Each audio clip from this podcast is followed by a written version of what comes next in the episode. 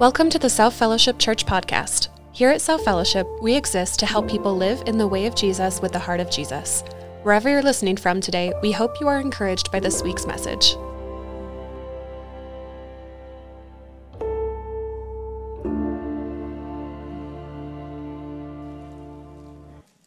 Good morning, friends. How are you doing today? Splendid response as always. I love it. My name's Alex. I'm one of the pastors here. If you're visiting, we're really glad that you're visiting. Uh, and just in before we get to what's on the screen, uh, I just wanted to just add a little note. Uh, today's a year since Laura and I and the kids moved to join you here at South, and it's it's gone very quick. And um, and and I just for me, it's just a thank you of making this a space where we felt welcome. My kids feel like they own this building. They're very proud that they've been on the roof and most people haven't, and all of those different things. They know the different hiding spaces, and they feel like they belong. And just as someone moving to join a community, that's so important. But I do feel this tension that last week, uh, nearly ended my time with this community because I managed to insult both the Broncos and cat lovers within the same week.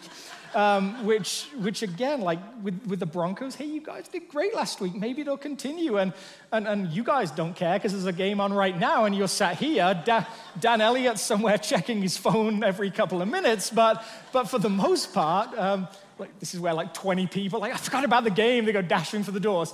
Um, so, so that's fine, Broncos. With the cat thing, I don't apologize at all. Um, I just.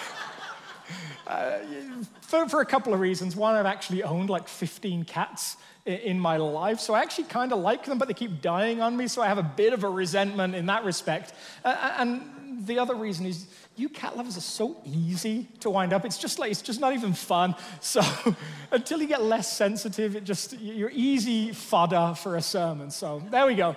Um, we survived another week, a year in. It's about that time I'm thinking about a sabbatical, which I was told is like once every two years or something like that for this role. So we'll see where, where, we get. We are jumping into this series, uh, the book of Acts. So if you missed week one, let me just catch you really quickly uh, up to speed. We started with this question what kind of book?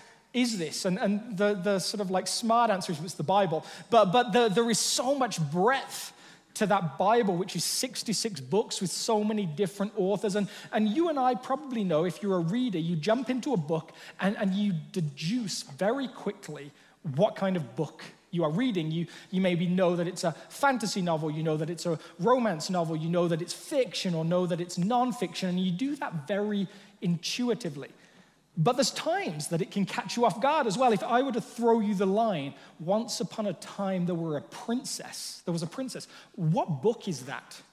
Now, now on the surface, you'd say very quickly, well, it's fairy tale. It's, it's, fiction. But Once Upon a Time There Was a Princess is also the opening line to a 1997 biography on the life of Princess Diana of, Wales, of uh, Princess Diana of Wales. So, so you can be caught off guard by just slight nuances. What kind of book are we reading when we jump in to reading a book like Acts? Well, the truth is, when Luke writes Acts, he believes he's writing history. But yet, for those of us that are 21st century people, we might say this this isn't history as we would expect history to be written. There is so much in it that is supernatural, that is different, that is distinct, that it catches us off guard at times because Luke will write things as fact, believing that they happened. We may question whether he's accurate or not, but for him, he's writing history as he has heard it. He believes he's giving us the real stuff. And, and that's why he gives us so many details, particular little things that only an avid historian would know to make sure we know that we can trust him on the little things. And therefore, maybe we'll trust him on the big things. So, we're going to jump into a passage today that, that is just one of those passages. If we would say that Luke this biography of Jesus' life was about what Jesus did. Acts is then what his followers did. You could say it's Luke part one and then Luke part two. The, the, the books are united, they just flow into each other. But when we say Acts is about what his followers did, there's a tension there as well because it's not really them, is it? If you have any familiar, familiarity with it, you'd say it's not really them doing the stuff. A, better title might be something like this the acts of Father, Son, and Spirit as they partner with humanity. And there's a lot of religious language there if you're new to the church thing, but, but really, God working with humans is what the book is all about. It, the spectacular stuff, it's God that does it. Humanity's job is to partner with that God. And, and so we might say this we might say that this book is our book. If you're a follower of Jesus, one of the hard things to wrestle with is this there is nothing in this book, supernatural as it is, that cannot happen today if you partner with God. And I partner with God as these people did.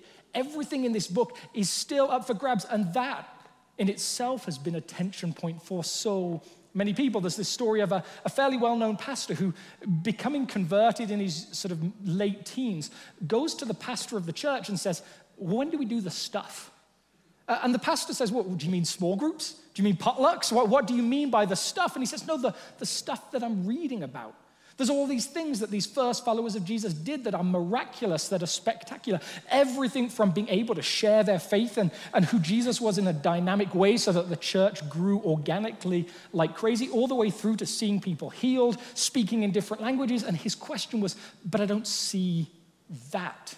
It can cause us some tension. Now, maybe you have a, a nice, easy answer to that. Maybe you don't believe stuff like that happens today. And, and we're not going to wrestle with that too much today, but, but at least on sur- the surface, there seems to be this idea in Acts that, that this Jesus story and the spirit that he's given afterwards uh, provides some kind of power for followers of Jesus to, to work in the world around us. And our question might be well, do we still see that? So we're going to jump into Acts chapter 2, and this passage in itself is supernatural. If you have a text in front of you, you can read along. This is the New International Version, if that means anything to you. Verse 1 When the day of Pentecost came, they were all together in one place. Suddenly, a sound like the blowing of a violent wind came from heaven and filled the whole house where they were sitting. They saw what seemed to be tongues of fire that separated and came to rest on each of them. All of them were filled with the Holy Spirit and began to speak in other tongues as the Spirit enabled them. Lots of language there that we'll unpack. Now they were staying in Jerusalem, God fearing Jews from every nation under heaven. When they heard this sound, a crowd came together in bewilderment because each one heard their own language being spoken. There's this question with this piece of the text Did the, these followers of Jesus actually speak in other languages, or did people just hear their own language? Again, it's a fine detail you might want to look and research yourself, but we're not going to have a chance to get into it too much today. Utterly amazed, they asked, Aren't all these who are speaking Galileans? Then how is it each of us hears them in our native language? Parthians, Medes, and Elamites, residents of Mesopotamia, Judea and Cappadocia, Pontus and Asia, Phrygia and Pamphylia, Egypt and parts of Libya near Cyrene, visitors from Rome, both Cretians and Arabs. How many of you know more than two of those places or where they are in the world? If you did, props to you, good job. I went to seminary, I definitely missed a few of them, so you are in good company if you're like, I, I don't know. Uh, amazed and perplexed, they asked one another, What does this mean? Some, however, made fun of them and said, They have had too much wine. Let's pray.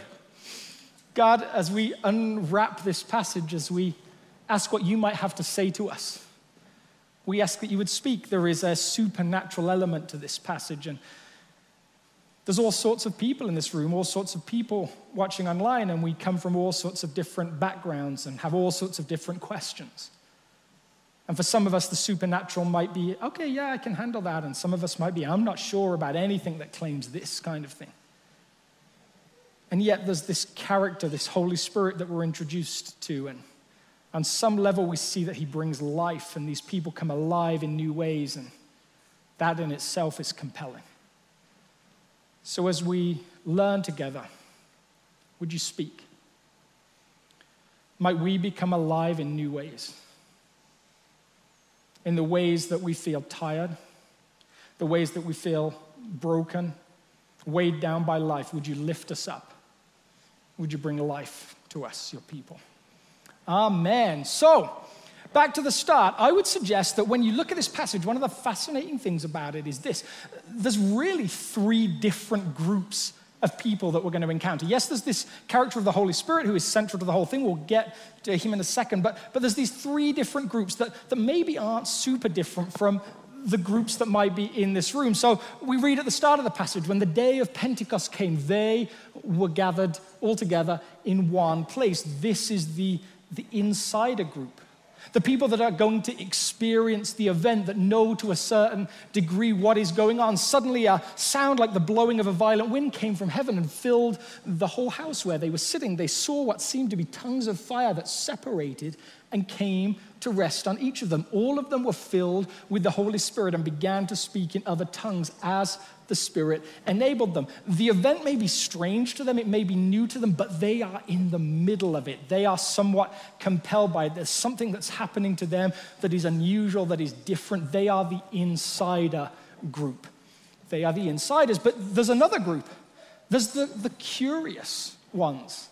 The ones that sit on the edge of the event, the ones that watch it happen, the ones that have significant questions about it. Now they were staying in Jerusalem, God fearing Jews from every nation under heaven. When they heard this sound, a crowd came together in bewilderment because each of them heard their own languages being spoken. Utterly amazed, they asked, Aren't all these who are speaking Galileans? The Galilean accent was particularly distinct, it stood out. So even for, for people on the outside, they were like, we, we know where these guys came from. There's something very familiar about them, and yet the languages that they're speaking, it doesn't, it doesn't make sense. There's something that's happened instantly. Now, you and I would say, like, you can learn a language over a few months by Rosetta Stone or Duolingo or something like that, but to be able to suddenly speak in a different language and convey religious truths, well, that's a different thing. And so that's the curious group that ask this question, amazed and perplexed. They ask one another, What does this mean? And then finally, you've got this other group. Some, however, made fun of them and said, They have had too much wine. This is the dismissive group. And, and Aaron Bjorklund, our worship pastor, said to me, You should go with the line, They didn't think it was the spirit, they thought it was the spirits. And I said, I can't pull that off. And he was right. Apparently, it doesn't work.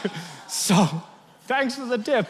Um, these three groups exist within the text. They all observe what's happening in different ways with different expectations. Some of them believe it because it happened to them, others are observant and interested on the fringes still, but with questions. And the third group are the ones that are just like, no, that's not for me. Now, my question for us as a community is this which group do you identify with? Because within this room, on the back of a screen, whoever, whoever's watching, whoever's connecting with this, there's probably different groups that we might identify. There's definitely these three different groups, and, and you might be in any one of those places. You might describe yourself as being part of the dismissive group. The some, however, made fun of them and said they have had too much wine. Maybe you come to this community thing because long ago you agreed with your husband or wife. Well, I'll keep coming. Uh, I'll, keep attending, but I'm not sure this thing really makes sense. And it's, it's just we, we do it for the kids or, or whatever. There's, there's potential that in, even in a church environment, there's some people that are like, I, I can't buy in to this kind of thing. Church is fine to a point. Jesus is fine to a point. He has some compelling teaching, but, but I don't believe anything particular about him that might not be true of Buddha or any other great religious teacher. We might find ourselves in that group. And, and there's this other group, this curious group, that if you're part of that dismissive group, I would invite you into because this group is fascinating. This language that this writer Luke uses about them, amazed and perplexed, they asked one another, What does this mean? They are seeing and observing something that is supernatural and different, but their questions are what is this? What, what exactly is happening? Is this something that's accessible that I can be a part of? The, the Greek language behind the text that we don't necessarily see is made up of these two words existemi, displaced, disrupted. The idea is to stand aside. Like when you see something unusual, shocking, you kind of step back and you just observe for a while. Maybe you ask that question Am I out of my mind? Am I really seeing and hearing what I think I'm seeing and hearing. But the, the language then moves on. The word perplexed, this word thaumazo, is to begin to chatter about. So, so when I took a group of uh, missionaries up to the top of the mountains in Haiti, Haiti's got mountains beyond mountains, and they really just drop down into the ocean. It's quite spectacular, spectacular. And as we drove along these ridge lines, they would look out either side of the windows and just gasp. And then they would call to each other from opposite sides of the bus. Are you seeing this? This is incredible. You maybe have your own experience that is the moment of pause that moment where you can't speak, that moment where you're just blown away, you stand to one side. Am I out of my mind? And then there's that moment where you start to maybe unpack with someone. Maybe you think, I know someone who would want to talk about this. And you begin to chatter. This is this process that these first curious people go through. Uh, a few years ago, I, I, was visiting my parents, and this rainbow that was just beyond a normal, normal rainbow appeared outside the house. There was actually a double one sort of over the top of it that you couldn't see. And whether it was just the light or the time of the evening, I remember people walking outside of their houses and just staring and stopping. Am I out of my mind? Am I seeing this thing? And then you would later unpack it and you would talk about it. Remember that time that we saw that rainbow that just, and you could probably pick lots of different things that you have seen. Maybe the first time you drove towards the Continental Divide in Colorado and you just see this landscape drop away from you, and you're like, wow, am I really seeing this? There's that moment of pause and then that moment of conversation, and that's exactly what is happening to this curious group. The movement that happens here is this movement from, I just can't talk about this, to, and now I'm going to start to ask some questions, amazed and perplexed they asked one another, What does this mean? And one of my questions, if you find yourself in this curious group, maybe I would say even my apologies is this. I feel like sometimes, as followers of Jesus, we jump very quickly into language that isn't necessarily accessible. We use these words, partly because we don't have better words. So we maybe talk about sin and redemption, and even the word spirit, I would suggest, lands in that camp. If you're a follower of Jesus yourself, and I were to say to you something like, Explain to me the Holy Spirit, but you're not allowed to use any religious language, what would you say? How would you describe this character that has just appeared in a distinct way in this point of the narrative? You can't rely on, well, of course, it's the Holy Spirit, the third member of the divine Trinity who came to infill the lives of believers. And suddenly that language has already lapsed into language that is only used in church. And so, what I'd like us to do as a community for a second is to backtrack a bit and just start to unpack what exactly is this? Who exactly is this character? What do we mean when we use a word like spirit? What even is spirit? And to do that, I would like a couple of volunteers. And if I have to stand here awkwardly until someone volunteers, I will. I don't, I don't like the Broncos. Lions don't play till tomorrow night. So I need someone that isn't afraid to be just a little, you know, on stage. And, uh, and if I don't find someone soon, I'll have to pick someone. One person, thank you, Maya. Way to go. Come up here, join us. Uh, and oh, so interesting. Two guys volunteered in the first one, and my wife volunteered in the second one. Okay, so, so here we go. We've got some, we've got some tools here. And um, two, two is perfect. Okay, there we go. So if you come over this side, and sorry, what was your name again? Laura. Laura, yeah. Laura, Laura, great to see you. Maya, Laura, welcome to the stage. So, what I want you to do for a second is imagine yourself back in 1776. Some stuff happened there that I'm told over this side of the pond is fairly important. It matters to you guys. We could argue all day about who was right and who was wrong and whether a benevolent king was usurped against and whether taxation without representation is really that bad. But we won't discuss that today. And, and so, in the middle of this conflict, you have two sides, and I have for you a red coat. Okay. Red coat. There we go. So, Picture yourself, you've got a, a noble revolutionary on one side, uh, and you've got a, the bad guys, sorry, the, the red coats on the other side. And, and during the, the battle, there is this moment of conflict. I guess they used swords maybe at times in that day and age. I, I don't really know. But these are swords. Um, they're stolen from my kid's tent. But during the conflict, there is this moment of striking each other with the swords. You guys can feel free to have at it. Just, you know, there we go. It was far more aggressive in the first service, I will say this, when we had two guys on stage. Uh, it got, got vicious. And, and during the conflict, what happens? The, the good old revolutionary, the good guy, he attacks and he stabs the bad guy. And so there is this moment of tragedy, uh, and, and they fall to the ground. You don't have to fall to the ground, you can stand up. Um, but then the revolutionary, they dash off and celebrate with the other bad guys. And, um, and then our redcoat stays here for just a second. Now, this poor young soldier, 4,000 miles from home, one battalion fighting against 65 others in a way most people would say just isn't fair, but uh, is, is, tragically killed. Uh, and, and then, then what happens when their friend, the other redcoat, finds them? What do they want to know? Are they alive or are they dead? And how do they find out whether they're alive or dead? Well, maybe in this scenario, what they do is they grab a feather from their cap or whatever. I don't even know what they wore back then, but they, they do something. They grab a piece of paper or something and they hold it over the mouth because they want to know what?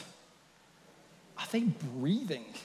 Are they, are they alive or are they dead? Is linked to this question Are they breathing or are they not breathing? You can take a seat, Laura. Thank you very much. Very, very good volunteering. Let's give them a round of applause. Maya, thank you so much.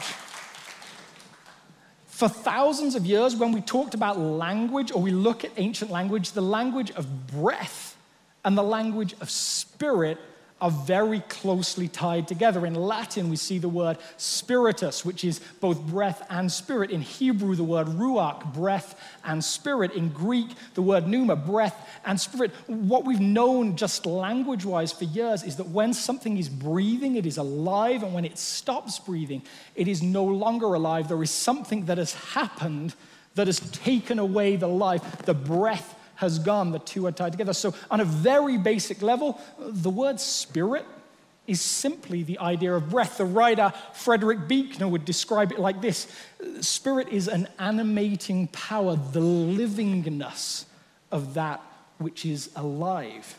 You have breath, you have spirit. When, when breath is gone, you are no longer alive. And in the same way, you would say this is, is that God has breath. God is spirit. Now, his aliveness is different to our aliveness. It is on a greater level, and yet there is a unity between the two. When you stop breathing, you are no longer alive. Breath is what gives you life, and God is spirit, and he is breath. So when we look back into the early parts of the Bible, Genesis chapter 1, now the earth was formless and empty. Darkness was over the surface of the deep, and the Spirit of God was hovering over the waters. There is this idea that God's breath, God's Spirit, is, is brooding over this world that isn't yet taken shape.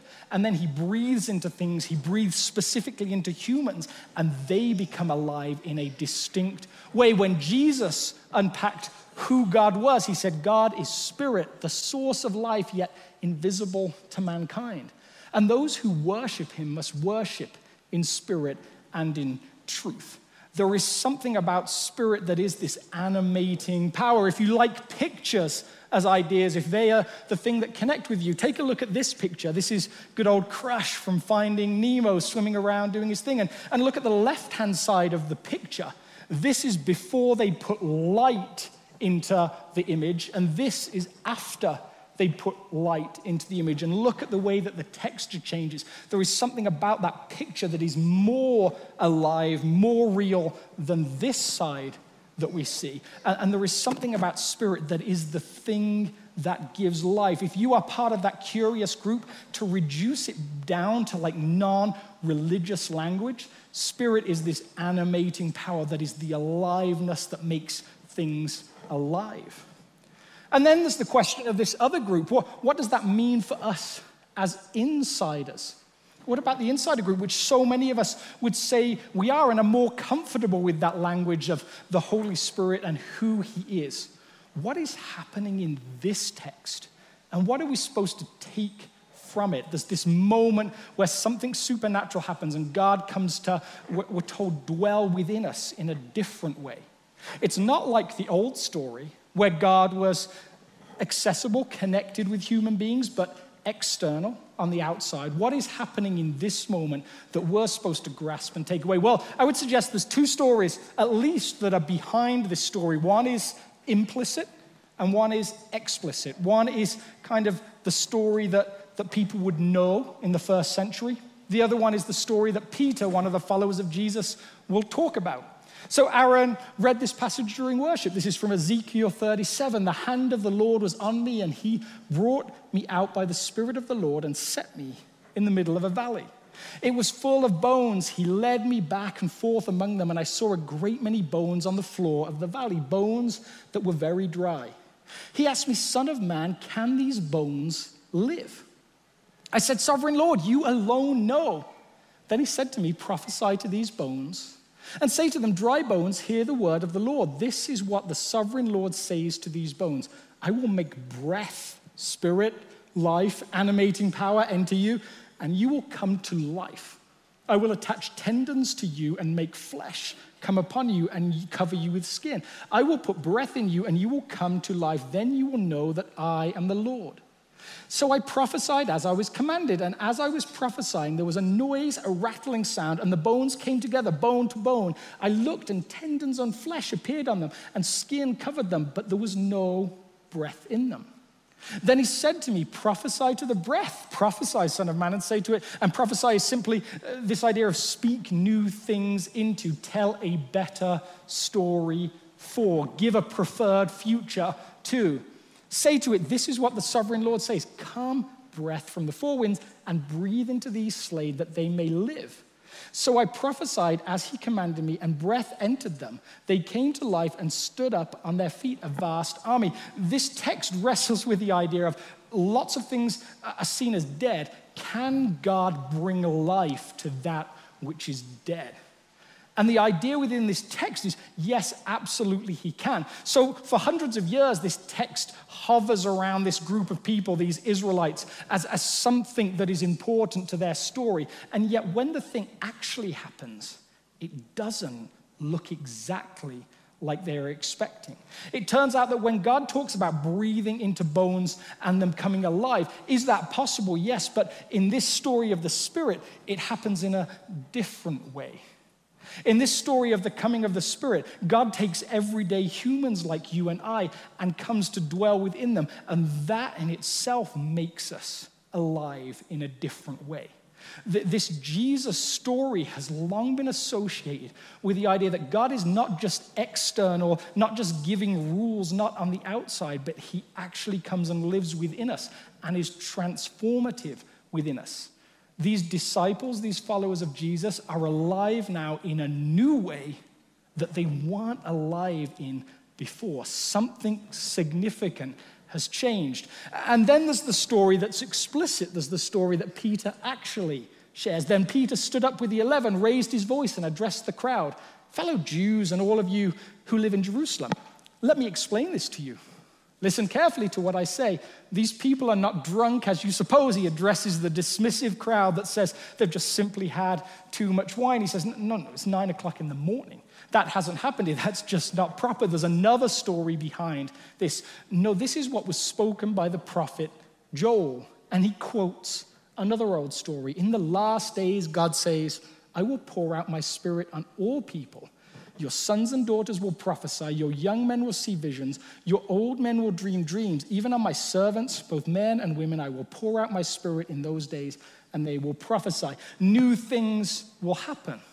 God's spirit may have interacted with the odd, unusual person in the old stories, but now this story is for everybody, anybody can participate in this interaction with the Spirit. This is how spectacularly the story changes in this moment. And this is why, for thousands of years, we might say this is the moment that the church is born. Jesus' death and resurrection were leading to this moment where you and I can interact with this Holy Spirit in a completely different way than was ever accessible before. You might say this the Spirit is the one who animates the life of Jesus' followers, the one without whom nothing is possible and with whom nothing is impossible. That we will read in this book, Acts, is only possible because of this moment right now in chapter 2, verse 1 through 13. This is the moment where this group of everyday people will become people that can change the world. This is the moment where a group of 11 people who really, if they're honest, are probably hiding, terrified that the same thing that happened to their leader might happen to them. This is the moment where all of the, the things that take shape over 2,000 years become possible. This story is our story.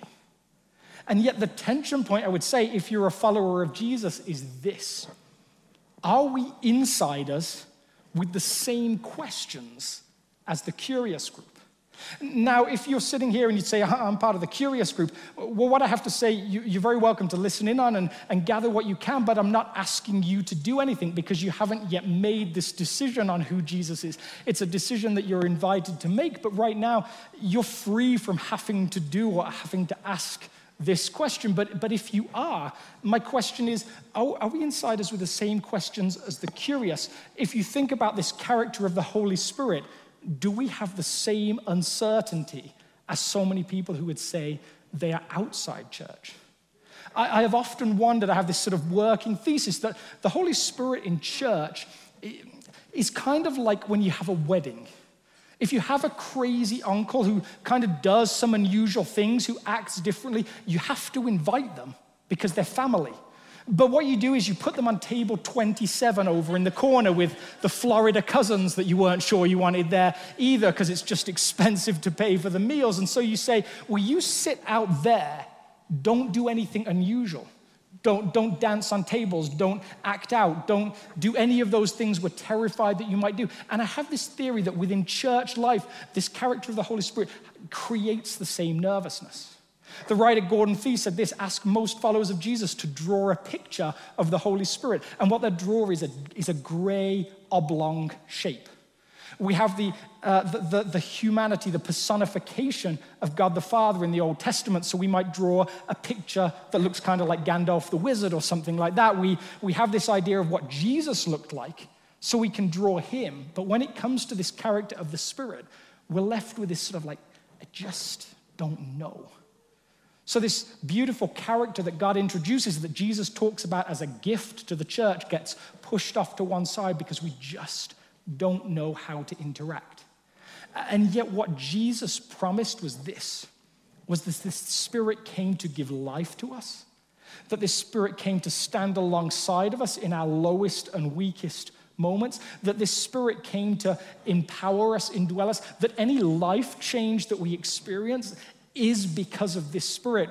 Later, the writer Paul will unpack these fruits of the Spirit of love and joy and peace and patience, kindness, goodness, faithfulness, gentleness, and self control. All of these things that we might say as followers of Jesus we're, we're moving towards, and yet he leaves us no doubt that the only movement towards them is based on relationship and interaction with the Spirit who is transformative. And I wonder if we just don't know how to interact with the Spirit. And maybe worse, for those of you that would describe yourself as curious, we owe you a deep apology because perhaps so often we're not really as transformed as the story which would suggest that we should be that you may have interacted with Christians of all sorts of backgrounds who seem to be no more loving or patient or kind or good than anybody else. And so we kind of have a credibility issue at times, maybe simply because we don't know how to interact with the Spirit. Uh, the, there's a song by a band called the Lumineers called Submarines. It imagines a world back in 1944, something like that, where submarines appear around the coast of America. And this guy sees one of them, a Japanese submarine during wartime, and he goes to tell everybody, and nobody believes him. And this is the lyrics I believe submarines underneath deep blue seas saw the flags Japanese. No one will believe me. An attack is imminent. Some big story is being shaped, and there's, there's this nerves. What do we do in this moment? And what he says is this in the end, it boils down to credibility I had none, so I will die with the secrets of the sea. This man has news to share, and yet, for whatever reason, whether his background or his history, nobody believes what he has to share. It's like the fairy tale of the boy who cried wolf. So many times he saw a wolf, he claimed, and, and comes to tell the townspeople. And after a while, they say, But you're always lying. And then when a wolf does turn up, nobody believes him. This story talks about credibility, and I question whether we have the same problem. As a massive aside, when I searched submarines to find these lyrics, the first thing that came up was submarines for sale. Uh, and because no guy is ever much more than a 14 year old boy, I actually spent 15 minutes just looking at what submarines were for sale uh, and was very disappointed to find that they were all just pictures of submarines. So I then Googled real submarines for sale and found nothing good either. But I just wanted to share that with you. And apparently, France has a now a little political joke for you going on there. Uh, uh, and so, if you want one, maybe there's some good deals right now. There is this idea that the Spirit is supposed to be this one who animates the life of Jesus' followers, the one without whom nothing is possible and with whom nothing is impossible. And yet, I wonder if those of us that would call ourselves followers of Jesus really live into that. This story speaks of this moment where the Spirit engages with humanity, and everything that we see take place in Acts is because of that moment. And yet, when we ask ourselves what we see today, we might say, Does it look like that? We'll wrestle during this series with the question is it supposed to look like that? The stuff that happens in Acts that we might say, man, that, that just doesn't seem like it fits with what we know of God. We'll wrestle with the question are we supposed to copy these people? Or are they just humans figuring out how best to follow Jesus for themselves, how best to interact with the Spirit? But certainly it seems there are moments where, through humans that are engaging with the Spirit, the world changes. And I think we long to see a world that changes whichever group you sit in, dismissive, curious, or insider, I would suggest you and I are invited into deeper engagement with the Spirit and with His heart and who He is. Uh, and this writer that I quoted earlier, Frederick Buechner, has this fascinating passage that I just, every time I read it, it just engages uh, and teaches me something more. And I'd like to share it with you.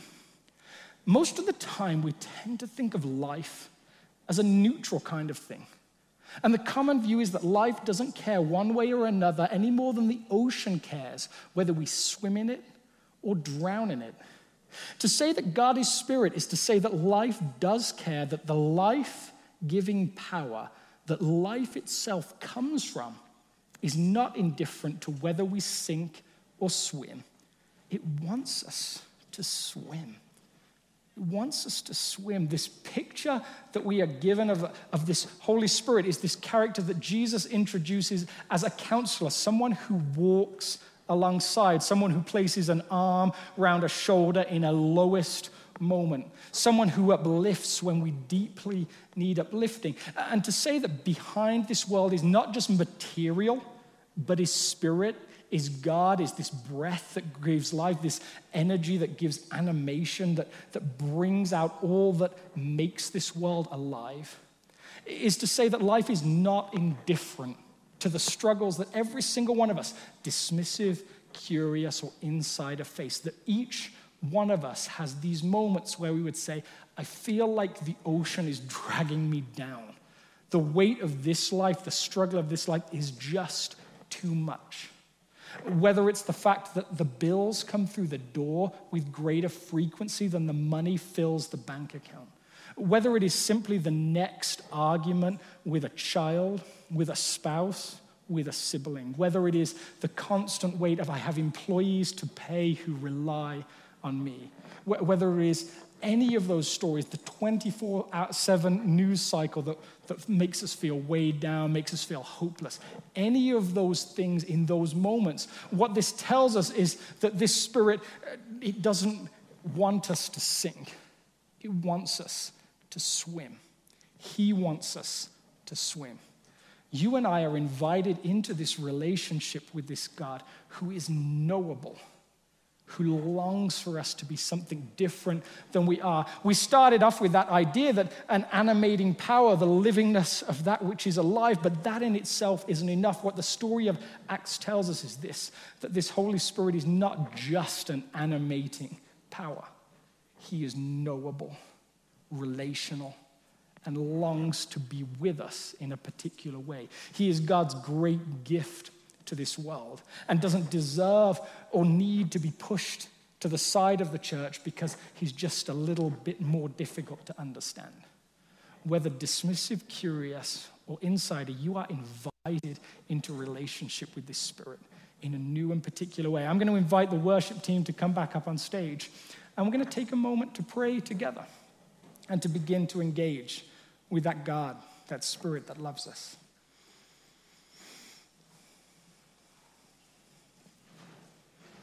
God, for myself and for my friends. As we wrestle with this text, this moment where this church comes alive, we see it take place because a group of people that were scared and lost and leaderless encounter your spirit. And we may have so many questions about just what that means still. God, I pray as we worship together again, as we sing together again, that you would speak. For those of us that find ourselves or who would call ourselves insiders, would you remind us of this deep longing you have to be relational with us? That you offer transformation May we surrender the things that hold us back, the lifestyle issues, perhaps even the intellectualism, the reliance on knowing every single detail. And, and may we acknowledge that maybe not everything about this world can be known intellectually, that there is this deep mysticism in the world, this story behind the story. May we engage in a new way with your animating power. The breath that gives life.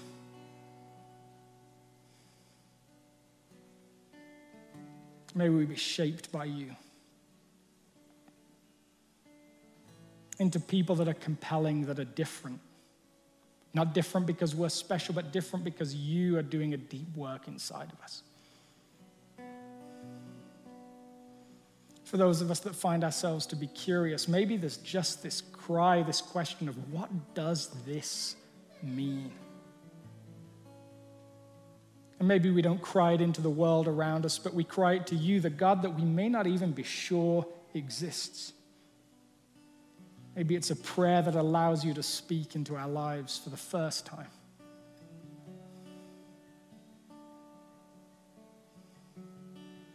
And maybe we find ourselves to be dismissive, and yet our curiosity is just a little awakened by this compelling idea of a God behind this world that longs for us to swim. That in our lowest moments of uncertainty, of fear, of brokenness, in those moments where the ocean feels like it's vast and indifferent, that you are rooting for us, that you want us to swim.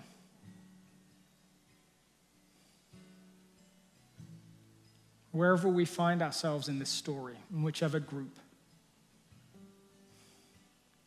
may we experience a new relationship with you, Holy Spirit.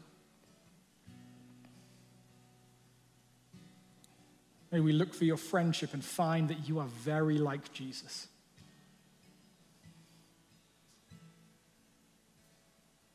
Thank you that you want us to swim.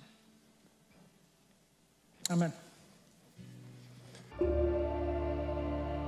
If God is working in your life through this ministry, join us in reaching others by partnering with us today. You can give online at southfellowship.org/give or on the South Fellowship Church app. Thanks for listening, South family. Have a great rest of your day.